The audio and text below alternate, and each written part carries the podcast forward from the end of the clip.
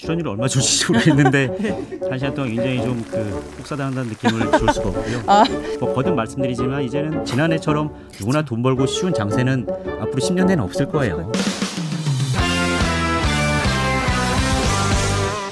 뭐 하반기 유방 업종으로 그래도 전자와 자동차가 될 것이다 이렇게 꼽으셨습니다. 예, 예.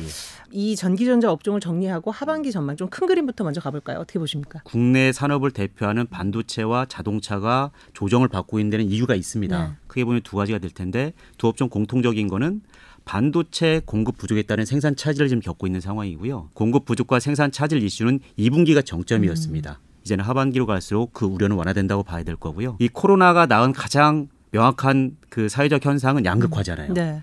지금 선진국을 중심으로 프리미엄 수요는 굉장히 좋습니다. 네. 국내 전기전자나 음. 그 자동차 업체들이 이런 선진 시장과 프리미엄 제품 위주로 굉장히 선제적으로 대응을 잘하고 있기 때문에 네. 하반기에 차별적인 모멘텀을 가져갈 수 있을 걸로 보고요. 우리 기업들 수출 굉장히 좋습니다. 네. 오늘도 발표가 났던데 맞습니다. 네. 6월 수출이 40%나 늘었습니다. 맞아요. 시장 기대치를 상회하는 부분이었고 특히 뭐 반도체든 자동차를 중심으로 수출도 좋으면서 실적 전망도 여전히 상향되고 있기 때문에 연말로 갈수록 그런 대표 기업들의 투자 매력은 더 부각될 것 같습니다.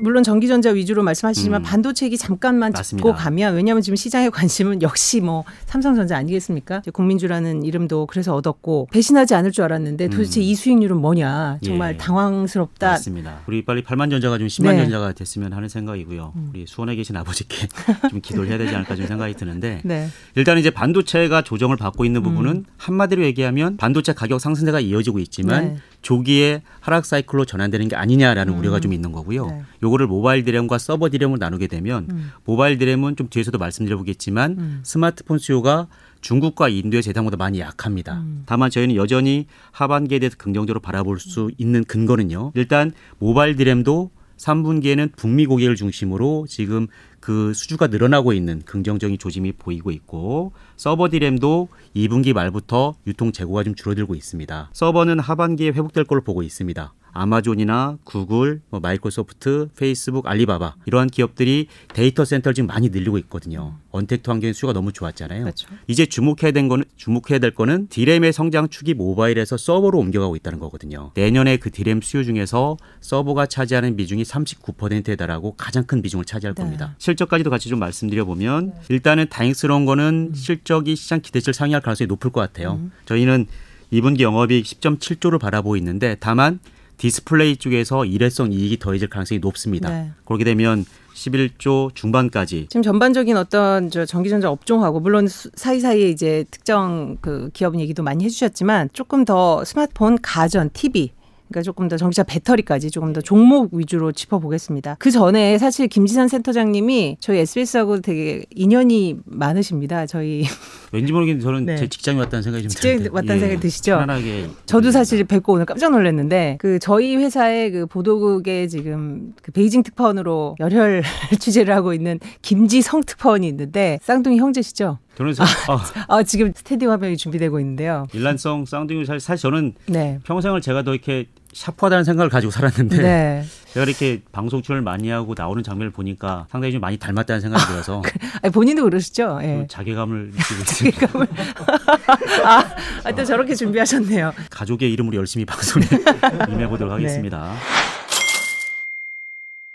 그럼 하여튼 종목으로 들어가 보겠습니다. 일단 스마트폰 경쟁 구도에 이제 큰 변화가 있는 예, 것 같아요. 예. 한때 이제 굉장히 고속 성장하다가 기술의 혁신도 굉장히 이제 한계에 치달은 것 같기도 하고 교체 주기도 늘어난 것 같기도 하고 전체적인 그 스마트폰 시장을 좀 짚어주시죠. 지난해 그 10% 역성장을 했고 올해 이제 9% 플러스 성장을 하면서 좀 정상화되는 역시 스마트폰 시장도 양극화되고 있습니다. 네. 안타까운 거는 음. 프리미엄 폰 시장에서는 삼성전자가 아닌 음. 아이폰의 지배력이 더 강화되는 모습이 나타나고 있고 중국의 OVX 3사 간의 주도권 경쟁이 심화되고 있는 상황이고요. OVX는 오포, 오포, 비보, 샤오미 이제는 뭐 보통 명사처럼 쓰는 네, 것 같아요. 네, 네. 예. 좀더 삼성전자한테 안타까운 거는 삼성전자 생산지 전략의 중심에 인도하고 베트남이 있는데 음, 두 최근에 두. 나라 모두 코로나 영향이 굉장히 극심하고 생산 차질이 빚어지고 있기 때문이라도 국내 삼성전자 부품 업체들은 생산 차질 영향이 더 크다고 봐야 될 거고요. 이건 왜 그럴까요? 뭐 여러 이유가 있겠지만. 보시면 최근에 주변에서 이게 갤럭시 S21 쓰시는 분이 생각보다 많지 않을 음. 네. 거예요. 그러니까 이런 플래그십에서의 성과가 좀 미흡한 부분이 있을 음. 것 같고 삼성이 잘했던 유럽과 중남미에서 샤오미의 거센 도전을 받고 있다 이렇게 좀 봐야 될 것 같습니다. 음. 가전 얘기 좀 해보겠습니다. 가전 사실 코로나하고 음. 뗄래야 뗄 수 없는 종목입니다. 그야말로 뭐 수요가 폭발했죠, 그죠? 예, 맞습니다. 그러니까 보복 소비에다가 비대면 소비까지 다 가세한 것 같아요. 가전도 역시 상황은 똑같습니다. 음. 수요 양극화로 나타나고 있고요. 네. 전 세계 가전 시장이 올해 한 5% 정도 성장을 해요. 근데 그 중에서 북미가 6% 이상으로 가장 음. 높은 성장을 보일 것 같습니다. 네. 그러니까 미국의 수요가 좋음의 특징은 판가가 많이 올라가게 됩니다. 비싼 이런- 제품만. 예, 이런 제품 믹스 개선 효과가 나타날 건데 백화점 가 보시면 네. 그 삼성전자는 비스포크, 네. LG전자는 오브제 컬렉션이라고 이름을 붙였는데 음. 이 소위 인테리어 가전이라고 해서 우리가 이게 평가절하는 건 아니지만 색깔만 바꿨는데 100만 원이 비싸요. 그렇죠. 음. 근데 이게 없어서 못 팔릴 정도거든요. 그러니까 어떻게 보면 그런 원자재 가격이 올라가는 부분들이 음. 신모델 출시 또 새로운 트렌드에 부합하면서 판가를 그 전가시키고 있는 음. 구조라고 좀. 음. 봐야 될 거고 코로나 국면에서 모든 사람들은 자기 집에 대한 투자를 아끼지 않고 있습니다. 모두가 자기 집이 그 좁다고 생각하고요. 집에 대한 투자는 주저하지 않고 있기 때문이라도 굉장히 비싼 가전제품을 많이 사고 있다. 음. 네. 이게 판가가 올라가면서 수익성이 좋아지는 모습으로 나타나고 있고 음. 실제로 그러다 보니까 글로벌 가전업체들이 1분기에 전부 다 역대 최고 수익성을 실현을 했고요. 네. 우리에게 좀 더 반가운 소식은 LG전자가 수익성뿐만 아니라 이제는 매출액에서도 월풀을 제치고 음. 글로벌 1위로 올라가는 모습 확인할 수 있었습니다. 시청자 질문이 하나 와서 LG가 스마트폰을 접었지 않습니까? 예. 그러면 사실 이게 위험 요인을 떨어냈다 이렇게 볼 수도 있지만 음. 이게 뭐 스마트 허브의 중심이 어찌 보면 스마트폰인데 예. 가전만으로 끌고 갈 수 있기가 어렵지 않냐 이런 질문을 주셨어요. 저희는 뭐 10년 전부터 좀 스마트폰 제발 그만해달라고 좀 음. 욕을 하셨었구나. 드렸는데 예, 예. 사실 스마트폰은 매년 뭐 1조 원에 가까운 네. 대규모 손실을 지속적으로 내왔고 음. 이미 애플과 삼성전자가 양강 구도가 형성된 상황에 있어서 네. LG전자가 만약에 굉장히 어려운 싸움이었거든요. 음. 생태계 자체가 좀 많이 위축돼 있었고요. 다만 이제 가전과 TV는 굉장히 잘하고 있고 특히 뭐 TV는 OLED TV 음. 네. 그리고 가전은 신성장 가전이라든지 인테리어 가전을 통해 또 새로운 트렌드를 네. 선도하고 있는 이런 부분들 분명히 LG전자 기업까지 긍정적이고 음. 스마트폰의 공백을 채워줄 아이템 확실한 게 있습니다. 네. 자동차 자, 부품이죠. 전자 마그마 얘기를 또 해야죠. 그죠? 이 부분만큼은 사실 LG가 음. 삼성보다 좀 더 앞서 있다고 보는 게 맞을 것 같아요. 그러니까 전기차는 크게 보면 딱 두 가지입니다. 모터하고 배터리인데 네. 배터리는 LG 에너지 솔루션이 가장 좀 앞서고 있다라고 인정을 해야 될 네. 거고요. 그다음에 모터는 LG전자 세탁기가 제일 좋은 이유 중에 하나가 이 모터가 굉장히 맞습니다. 힘이 좋고 음. 오래 가거든요. 특허도 가장 많고. 맞습니다. 예. 그래서 이 모터 경쟁력이 바로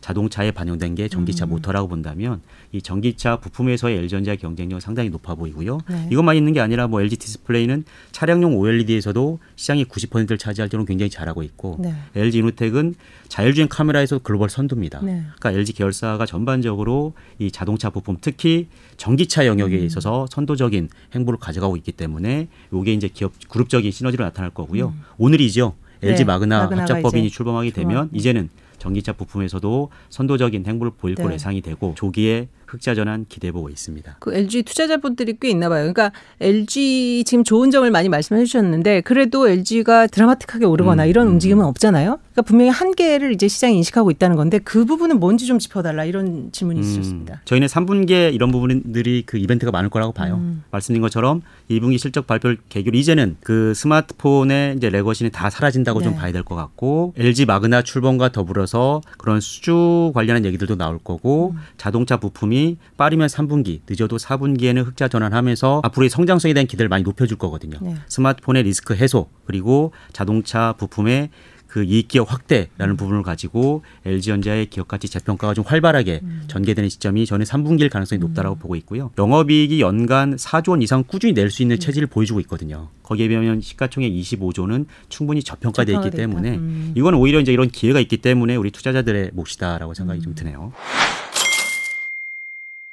LG 하면 또 OLED 얘기를 안 할 수가 없는데 TV 시장 얘기를 좀 해주세요. 맞습니다. 이 TV도 사실은 굉장히 재밌습니다. 음. 코로나 국면에 전부 다 집에서 야구만 보고 넷플릭스만 봤거든요. 음. 굉장히 TV가 잘 팔렸습니다. 맞습니다. 근데 막상 숫자를 보면 되게 의아해요. 네. 전 세계 TV 시장이 작년에 1% 성장하는 데 그쳤고요. 전 세계로 전 세계로 네. 그렇습니다. 올해는 마이너스 0.1% 얘기하거든요. 그러니까 전 세계 시장은 그냥 계속 꾸준하게 똑같은 수준에 유지가 됐던 건데 왜 우리가 체감할 때 이렇게 다르냐? 일단 지역별로 편차가 굉장히 극심했다는 겁니다. 역시 선진국을 중심으로 프리미엄 제품 수요가 굉장히 많이 팔렸거든요. 지난해 전 세계 TV는 1% 성장하는 데 그쳤지만 북미는 무려 22%라 성장을 했어요. 어, 북미 22%. 미국 시장에서 한 번도 보지 못한 숫자였거든요. 우리 넷플릭스 많이 보시잖아요. 네. 거해상도 컨텐츠가 많이 확 대되고 있고 고사양화, 대형화 추세가 이루어지면서 기본적으로 TV의 판가가 많이 올라간 게 중요합니다. 그렇죠. 이제는 전 세계적으로 평균 TV 사이즈가 48인치예요. 평균이 48인치. 저 결혼할 때마다 사실 뭐 42인치가 이제 맞아요. 굉장히 크다라고 해서 샀던 부분인데 이제는 평균적으로 48인치는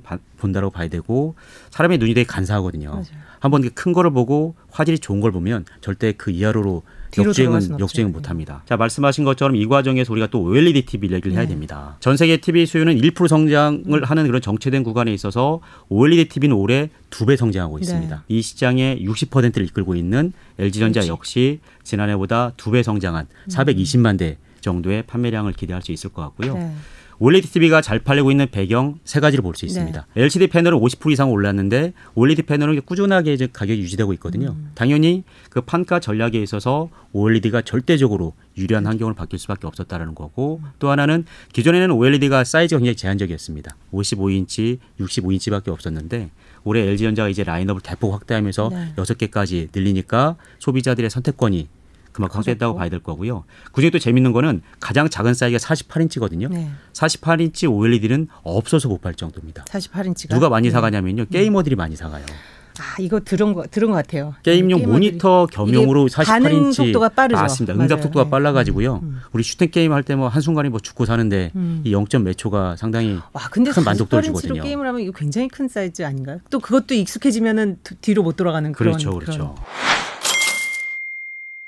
일단 전기차부터 그럼 보겠습니다. 지금 예, 예. 전기차 침투율이라고 표현을 하네요. 전기차 침투율이 5% 넘었다. 이렇게 의미 있는 수치라는 해석이 나오는데 그거부터 좀 설명을 해 예, 주시죠. 예. 일단은 지금도 전기차는 굉장히 숫자가 좋아요. 예상보다 더 좋습니다. 네. 자, 작년에 전기차 시장이 코로나 환경이었지만 40% 성장해서 310만 대 수요가 형성이 됐고요. 올해는 성장폭이 더 확대됩니다. 60% 성장해서 네. 이제 500만 대. 지난해 특징은 유럽이 홀로 외롭게 이끌었던 시장입니다. 근데 지금 올해는 유럽과 중국의 쌍끌이 장세다라고 좀 봐야 될 거고요. 작년에는 테슬라 혼자 고군분투하는 시장이었다면 올해는 이제 전통 OEM들이 반격에 나서면서 네. 경쟁 환경도 더 치열해지는 모습을 볼 수 있고요. 자, 유럽이 좋은 배경 세 가지입니다. 네. 일단은 킬로미터당 95g의 강력한 CO2 규제- 규제를 계속 유지하고 있어요. 그리고 안 지킬 수 없는. 예, 네. 팬데믹 환경을 지나면서 그린 회복 펀드라는 걸 통해서 전기차에 대한 인센티브를 더 확대하고 있습니다. 네. 유럽의 전기차는 침투율이 15%에 달하고 있어요. 네.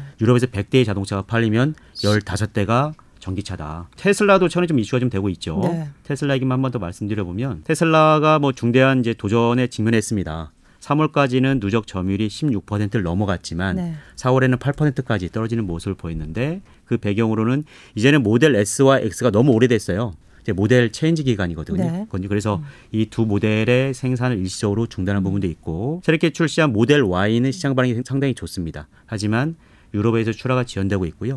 중국에서는 정치적인 이슈까지 그렇죠. 더해져서 불매 운동이 있다 보니까 테슬라가 지금 성장통을 겪고 있는 과정이다. 그 과정에 이제 전통 OEM들이 가만히 있지 않습니다. 폭스바겐, GM, 포드, 현대차까지 현대차까지. 이제는 전통 OEM들이 전용 플랫폼에 기반해서 반격을 공격적으로 나서고 있는 시기다. 그럼 우리나라 같은 경우도 지금 뭐 충전 인프라만 조금 더 이제 확산이 돼야 되고 뭐 여러 가지 이제 기본적인 여건은 갖춰줘야 되겠습니다만은 이미 인지적으로 사람들이 아내 내 다음 차는 전기차가 될 것이다 이런 생각을 하는 사람들이 꽤 있단 말이에요. 맞습니다, 그죠? 맞습니다. 네. 주행하다 보면 전기차 많이 그렇죠. 돌아다니잖아요. 옛날보다 많이 다들 보이죠. 뭐 네. 음. 충전 인프라와 충전 속도에만 좀 불만이 있지 네. 주행이라든지 이런 부분에서 상당히 좀 만족도가 높다는 생각이 들고요. 결국은 배터리 문제 아닙니까? 이거 맞습니다. 예. 우리나라 사람들 성격도 급한데 아무리 음. 고속 충전해도 뭐 25분, 음. 30분이라면 이거는 맞아요. 예. 사실은 굉장히 제약 요건이 될 텐데 배터리 얘기 좀 해보겠습니다. 그 최근에 K 배터리에 대한 뭐 외국계의 어떤 부정적인 의견, 뭐 음. 과대 평가됐다, 뭐 이런 논란도 있었고요. 적어도 경쟁력만 놓고 보면 우리 K 배터리 미래는 굉장히 밝아요. 네. 그러니까 우리가 정말 말로만 제2의 반도체라고 얘기하는 게 아니라 그 글로벌 점유율 면에서도 우리 기업들이 이제 가장 높은 수준까지 올라갔고 LG 에너지 솔루션 그 삼성 SDI, SK 이노베이션까지 이 3사가 굉장히 높은 경쟁력을 가져가면서 궁극적인 위너가 될 가능성이 높아 보인다는 생각이고요. 기술적인 우위는 어떤 게 있나, 있나요? 대표적인 건 이제 에너지 밀도를 높이기 위해서 가는 기술이 양극재는 하이 니켈, 네. 음극재는 실리콘을 섞어 쓰는 기술을 가거든요. 그러니까 소재도 세 가지가 경합을 하고 있는데요. 황화물계가 있고 산화물계가 있고 폴리머가 있습니다. 참고로 경영학과 나왔고요. 이거 제가 외워서 얘기하는 거지 제가 네. 아니, 이렇게 굉장히 쏙쏙 들어오는데요. 이게 이론을 알고 얘기하는 건 아니니까 좀 네. 참고해 주시고 투자자들하고 같은 눈높이에서 보신다고 생각하면 돼요. 우리 이거 시작하기 좀 전에 SK 이노베이션이 IR 했어요. 그죠? 뭐 이노베이션이 사실 뭐 LG하고 이제 오랫동안 소송을 하면서 뭐 이제 2조에 달하는 돈도 이제 물어줘야 되고 여러 가지 또 악재도 있지만 굉장히 공격적으로 지금 투자 계획을 밝힌 것 같아요. 국내 업체들 간의 이런 선의 경쟁이 굉장히 바람직하다고 봐요. 굉장히 빠르게 성장하는 시장이고 앞으로 10년간 전기차 시장은 17, 17배 성장한다고 얘기하는데 배터리 무려 23배나 성장하는 시장이거든요. 반도체도 그랬지만 항상 선제적인 투자를 통해서 이 생산 능력 리더십을 통해서 이제 초격차 전략을 항상 가져왔던 모습이기 때문에 지금은 뭐 우리 업체들끼리 선의 경쟁을 하고 있긴 하지만 파나소닉이나 CATL, BYD 같은 해외 업체들을 따돌려야 되는 그런 상황들이기 때문이라도 국내 업체들이 이런 공격적인 행보는 저희는 긍정적으로 보는 측면이 있고요. 폭스바겐이라든지 뭐 포드, 벤츠도 마찬가지고 네. 그 파트너십이 맺어져 있기 때문이라도 SK 이노베이션도 향후 전망이 상당히 좀 밝아 보입니다. 음. 개미 투자자, 개인 투자자들에게 어떤 투자의 팁 조언을 해주신다면요. 출연료를 얼마 줄지 모르겠는데 한 시간 동안 굉장히 좀 그 혹사당한다는 느낌을 줄 수가 없고요. 아 너무 여러 가지를 많이 여쭤봤죠, 그죠? 예, 하여간 뭐좀 말씀을 드리면 네. 명확한 거는 지금 시장은 유동성 장세에서 실적 장세로 바뀌고 있는 변곡점에 있거든요. 네. 이제는 뭐 모든 종목이 올라가기보다는 실적이 잘 나올 수 있는 업종과 음. 종목에 좀 더 주목할 필요가 있을 거고 네. 뭐 거듭 말씀드리지만 이제는 기대 수익률에 대한 높이도 좀 낮춰야 될 거고요. 사실 지난해처럼 누구나 돈 벌고 쉬운 장세는 앞으로 10년 내는 없을 거예요. 그렇다고 본다면 말씀드린 것처럼 실적에 대한 그 면- 면밀한 좀 점검이 필요하다. 좋은 종목을 찾아서 장기 투자하는 또 기본적인 원칙을 한 번 더 말씀드려야 될 것 같습니다. 오늘 정말 저희가 혹사시켜 드린 것 같아서 또 죄송한 마음이 또 드는데 어, 시청자분들께는 정말 좋은 정보를 짧은 시간에 굉장히 압축적으로 전달해 주신 것 같습니다. 전기전자 업주부터 배터리, 전기차 여러 가지 짚어주셨습니다. 오늘 키움증권의 김지선 센터장님 모시고 좋은 말씀 들었습니다. 감사합니다. 시간 내주셔서. 고맙습니다. 네. 어, 경제 저율살롱 월- 멀스트리트 오늘 여기까지입니다. 다음 주에 또 더 도움되는 음, 전문가들 모시고 시장 얘기 나눠보겠습니다. 고맙습니다.